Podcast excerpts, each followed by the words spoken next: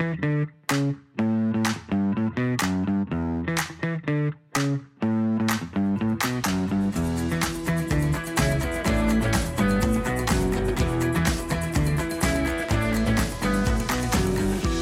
to Uncorked, another podcast brought to you by Team Corker. I'm stoked to have one of our very own, a coach and facilitator with the Corker Co., Faris. Faris has been in Vancouver for nearly a decade and went through a complete career change, leaving the corporate world of marketing and agency land behind to dive into what it would be like as a counselor and a coach. And he started Quiet Leadership nearly a decade ago, and we really gravitated to what it meant to be an introverted leader. And it's a conversation, a subject matter that he's very passionate about. And he leads with a lot of heart. And he reminds us that we can be so many ands and the intersection of so many beautiful labels as human beings. And he's a living example of that. It's really wonderful to get a sense and a glimpse inside the life, the heart, the mind of Faris. I enjoyed this conversation a lot, and I hope you do too. Faris, welcome to the show. I am so happy to have you on the mic today. I'm honored. I'm super happy to be here. And thank you for having me. Oh, but of course, but of course. Well, my intro hardly does you justice. And so I want to kick this off by you telling us how would you introduce yourself and who are you, my friend Faris? wow, that's a complicated question. Let's see what I can do with that. Who am I? I don't like labels. However, to simplify things, usually I say I'm a connector, I'm a dad, I'm a, mm. an nonconformist, I'm an introvert, minimalist. So these are the words that come to me, and it gives maybe a, a glimpse of who I am. But of course, I'm more than that. I'm also a coach, husband, uh, brother, many many things and that's what i love about my life that it's so many things and i'm a sometimes i consider myself a generalist too and i don't mm-hmm. know if you've seen the ted talk the multi-potentialite i see myself as a multi-potentialite too because mm-hmm. i love doing multiple things and i don't like to identify with one thing only mm-hmm. so here you go well i love it and said with all the love and respect it's you know you are some things very specifically and you are a generalist and mm. you are a minimalist and you are a man of many things and that is just so beautiful. It's like aren't we all such beautiful oxymorons? Aren't we all the and? I love so, you highlighted that. Yeah actually i never thought about it this way but you're right. I am both the specialist and the generalist. Uh, even in my kind of work, I say I focus on working with introverts. So that's a specialty. And then at the same time, I do other leadership stuff. So it's a nice blend. And like you said, uh, an oxymoron, maybe hence uh, why I also consider myself a nonconformist, because, yeah, whatever comes up. Yes, so beautiful. I appreciate and acknowledge the unconformist label. And I hope one day we don't need to deem oneself an unconformist, we get to just be all of the things and how beautiful. My favorite introverts most often identify themselves as introverted extroverts. Hmm. and isn't that the truth? And what a beautiful oxymoron. Okay, well, I have to ask I know you have a child and a dog, yeah. which are additional parts of our units of our family units and sometimes those extras make being a minimalist really challenging so I want to know how minimalism shows up in your life and what does that mean for you? Yeah, good question. Uh, you tell me when you look at my background now, what do you see? All right. So your interior is gorgeous and therefore perhaps minimal. no, I yeah, I meant thank you. I meant even with my son and Maggie, it's still uh, minimalist, I guess. Uh, look, but of course, when I say minimalist, I don't mean uh, visually i don't mean furniture and stuff i mean much deeper than that. It's almost like a core value of how i approach life. Uh, i'm not into the materialistic stuff. And it's also a way to focus on what's important. So with mm. minimalist you remove all the clutter or all not the physical clutter but the clutter in, in your mind and everywhere things that don't serve you and then you focus on what's important to you.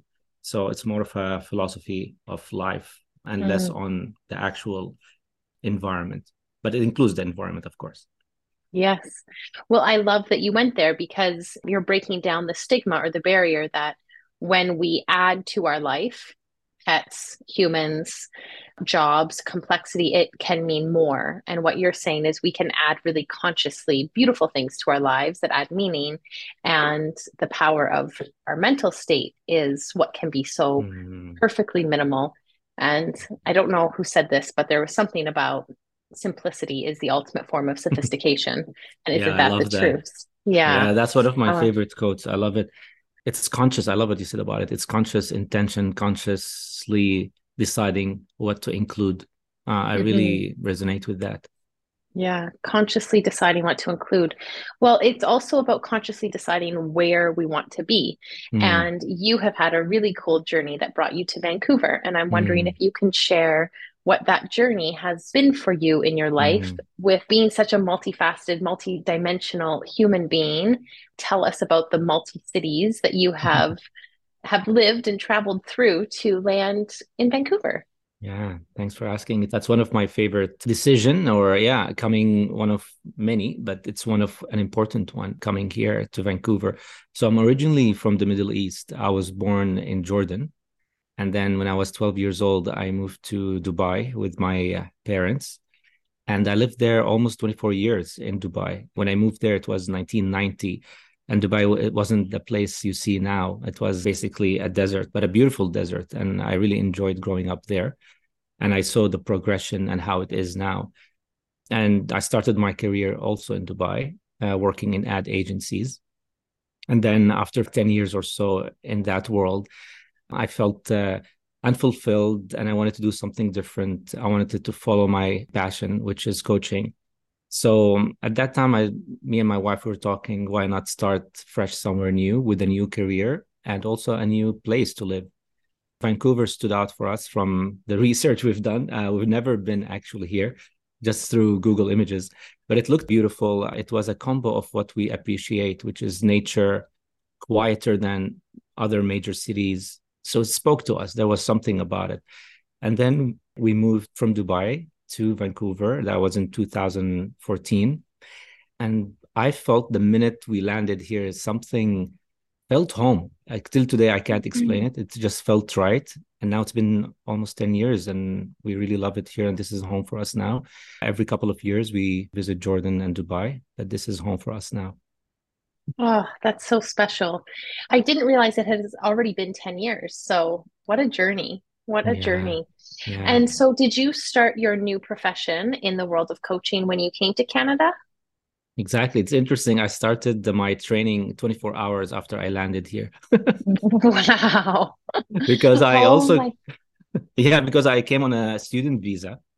Got it. And uh, I uh, enrolled in Rhodes Wellness College. It was a program, both coaching and counseling, one mm. year intensive every day, nine to five. So, so I was a student for one year, and that journey was so beautiful. Uh, one of my favorites too, to be back to a college and be like a student after many years in the corporate world. So that was right. awesome. And what was it like starting a new profession in a new country? Really, truly, to your wife's credit, a new chapter. What was that journey like? It felt natural uh, although that also doesn't make sense. Usually people move to a new country there are some challenges adaptation. But I, like i said when i got here i felt this is home so everything worked out. So maybe it's i don't know if it's meant to be or there's a deeper thing a spiritual thing there i don't know. Like made friends very easily and enjoyed the college experience being trained as a coach. And then after that i started my business which i called quiet leadership and that also unfolded nicely. I came up with uh, this idea to start a meetup in person that was in 2015 where uh, once a month all the introverts or extroverts in the world can join uh, and we talk about topics related to quiet leadership. And i think that was um, a good decision. I didn't expect it to blossom but it really connected with the people in vancouver downtown. It started with 10 people then 20 then 30 and I had to move to different venues for a bigger uh, place. So I think that uh, really helped my business and my brand in a new country, the meetup yeah. I created. Oh, that's so cool. I love hearing those stories. And it's funny, the introvert in me, you say 10 people, and I'm like, okay, I could participate. And then you say 20, it's like, okay. Then you say 30, and I'm like, no. And then 40, I'm like, no, Faris, I have to bail. That's too many. That's too many. And congratulations. That's obviously so, so cool. Yeah. I just want to land or reflect back the power of making such radical changes and having such beautiful experiences along the way. Because I think that we can equate change to being hard or challenging, all of those words that we might think of when we think of change. And what I'm hearing you say is like, it's actually really possible and mm. really beautiful. And it, you know, seems like it has opened up just such a wonderful new experience for your family. Yeah. I mean, I hope it's a spiritual experience because you know, sometimes when I'm off doing something really hard, I like to pause and say, I think I just met God in this moment mm. because it's so hard. But then I think that maybe when things are so beautiful, we can say, ah, we've just mm. met mm. a new level of enlightenment. And how beautiful mm. is that? Thank you for reflecting on this. Thank you. Yeah, it makes sense what you said. And I'm also, I want to also acknowledge that, of course, the city makes a difference. Like, I mean, the people mm. of the city. So, Vancouver, from my experience, the people here very welcoming and they were very nice mm-hmm. uh, to include me and accept me and welcome me here. So that's one thing. Another thing I would say, the growth mindset and being proactive. So I put myself mm. out there. I don't know if it's because I'm a connector. I love connecting with people, but I would say relationship building was a key to my business growth. And it was genuine connection. It wasn't like oh i want to meet people so i can make business. No it's really being curious. Want to learn about people and meet people. In return i guess people start getting to know about me. So i would say the proactivity and putting yourself out there. Amazing. So cool. I want to riff on another beautiful yeah. dichotomy which is putting yourself out there quietly connecting quietly leading quietly.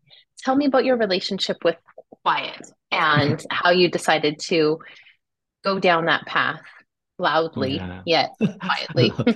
yeah. Actually, that proves that it's a misconception thinking quiet.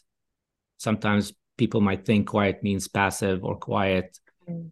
might be like a shy person or not social. So these are all misconceptions. And that's why actually what got me into the misconception out there and the stereotype of introverts. It has a, really bad reputation from my experience, especially in the workforce, in the corporate world. They encourage people to be extroverted all the time. I noticed that kind of bias, consciously or unconscious. Sometimes it was conscious, like people openly told me that yeah we're not hiring um, that person because that person seems like an introvert for example. And some people didn't do that unconsciously. And i don't blame them or judge them because they don't really understand what it means to be an introvert. So that's when after coaching um, training i decided to focus on that area to bring awareness to the personality types. And there's no one personality better than the other just different and you can still do things either quietly or loudly but both are possible and you can mm-hmm. achieve things quietly as well. Yes, absolutely. I'm hitting the pause button on this sweet episode to tell you about something that you might like our newsletter. We call it the Corkboard. It has all things juicy, whether you are looking to keep in touch between episodes or find out more about our coaching, development, or hot new jobs that we're working on. The link is in our show notes. Your inbox is sacred and your time is too. So now let's get back to the episode. I want to know what it has meant for you to start a business around quiet leadership. How has it meant that you've shown up? You know, how has it meant you've hosted meetups or you've led business and clients and otherwise? What has that journey been for you? Let me think. That was a long time ago. so it started while I was in Dubai. I can't pinpoint like a time where you know usually in these a cliche story there's a one moment where it was an aha moment and everything changed for me it wasn't one moment it was many moments led me to understand myself more including my personality type. And i think also the book quiet uh, by susan cain helped open my eyes to that.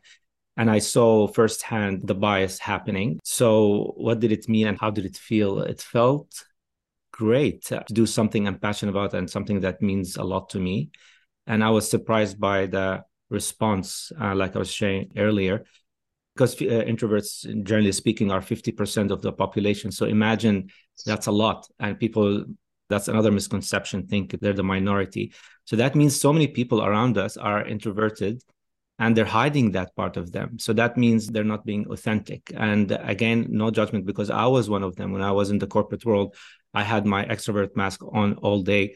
That's what led to my uh, unfulfillment and burnout and, and anxiety at some point. And you know that if you don't live authentically, that can affect you physically and mentally. So many people I see, including, I don't want to say influencers, I don't know what I call them, but people that are recognized in Vancouver, for example, and have uh, senior leadership roles and they speak on stages here during sessions or focus groups they tell me that they are, are introverted and they hide that part of themselves in public. So there's still that shame uh, associated to it. They think it's a weakness. I don't want to tell people that so that shows people are resonating with the message and want to embrace who they are but before embracing who they are understand what it means to be an introvert Mm. I didn't realize 50% of the population identified as introverts. That's a big deal. Yeah. That's a very big deal. I am wondering how that shows up in 2023. And this might be another misconception. You're really like popping the cork on misconceptions today because yeah. I would say that in 2023, we're working from home. Do introverts like that? Do they prefer that? Do we feel a deeper sense of connection when it's not forced. How do you see it showing up in the workplace today? Yeah, great question. A few things. One, speaking of 2023, there has been a shift since I started in 2015 because more people are talking about it, more books are published on this topic. I think Susan Cain was the initiator, and then after that, probably there's plenty of books out there. Yeah, it's not a, it's the biased or around it is less now so it's different than before so more acceptable more integrated and I, and I love that so it's working and people are recognizing there's no right or wrong and you can be yourself no matter what so that's one thing i'm i'm seeing these days. And companies are also understanding that. I'm seeing many companies doing like either the disc profile or Myers-Briggs and have an understanding that both personalities bring value to the table. So i'm seeing all that happening. In terms of introverts and working from home again i don't like to generalize. That's the thing because like you've seen like i love to go out. I love to connect with people. But at the same time i love to take care of myself and recharge at home but generally speaking they're enjoying the working from home including myself because then you have the option to rest and then go out to the world so it's been a good thing for introverts i would say yeah I hear I hear it. I think what a beautiful time for us to show up authentically and find different ways. And so for companies to be pausing to say, how do you best show up? How do we get the best out of you? How can we create an environment that will allow you to thrive versus it being, dare I say, forced upon an employee that says, I have to just be one way and how can I be my way and it all work together. I feel this deep need, Faris, to tell you about the love I have of gardening right now. And the reason for this is because spring is springing and it would feel like a beautiful time to plant things. Hmm. And where I live, there's still quite a temperature swing of about, you know, 12 or 13 degrees. It's that much chillier overnight. And then during the heat of the day, it's much warmer. And so the misconception when it's a beautiful sunny day is that we should all start planting things. Mm. Now, the challenge if you plant something once the seed has combusted, so, you know, a seedling or a slightly more mature plant, and then that frost comes, it will die and it doesn't mm. come back. It's dead. And the kicker is you can plant a seed in the frost. And when the seed is ready and when the temperatures are right, it will combust and it will germinate and it will grow and it will know my time is now. And I just think of that. And I don't know if there's a direct metaphor. It, it, just felt, I'm like, ah, may we all be seeds and combust when the time is right and flower when the time is right, versus thinking that we just plant a bunch of seedlings and wonder why they don't all grow. And I love it. There is a correlation there. And honestly, the way I see it, it's less about quiet leadership or introversion. It's about being yourself, no matter Absolutely. what. So the message is be yourself, be authentic, and put yourself out there. Put yourself out there. I think that's the mic drop of how to be yourself is to be yourself. And what a beautiful journey. I do want to highlight that you are a coach. And while you facilitate large groups and you know the corporate space and you've been in the corporate space, you also, as you shared, chose the route of becoming a professional coach and counselor. Can you just share a little bit before we close on what that journey means to you in your current professional life? Yeah, it's been a beautiful journey. Uh, it's the best thing I've done, switching careers from marketing to coaching. I'm really um, grateful every day i'm grateful for what i do i wake up excited and i know it sounds cliche and I, of course there's days uh, are not that great and some days are great but the, the theme or on average i'm i'm always happy and grateful because i really enjoy this work I love working with clients and seeing their growth and transformation. And you're in the field, and and I don't know if you see that where they start and where they are after coaching it's transformative. And same with the facilitation and and doing workshops. Same idea.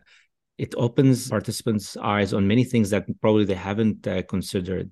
Maybe they have some unconscious bias. Maybe they have limiting beliefs. Maybe they don't have the awareness on certain things. So with coaching and facilitation as a coach i bring that awareness and that really empowers them. And then they decide what they want to do with the awareness they are aware of now it's beautiful. It gives me at end of the day, I'm satisfied because I feel I've done something positive or something I added value to someone's life. So that's what I love about it. Enough said. I think we're in the business of transformation and you know there's many different ways to get there if that's changing people's bodies, their mindset, what they think is possible, perhaps how they spend their days or their relationship with their dog. Mm-hmm. I'm here for it. Yeah. I'm really here for it. Awesome. Ah, Faris. Well, we're at time, and my favorite question to end every podcast with is what is currently making your heart beat faster? Working with you and the, and your team the past uh, month or so, it's been my highlight. Working with the Corker Collective, it's been such a pleasure and loving every moment of it. So, thank you.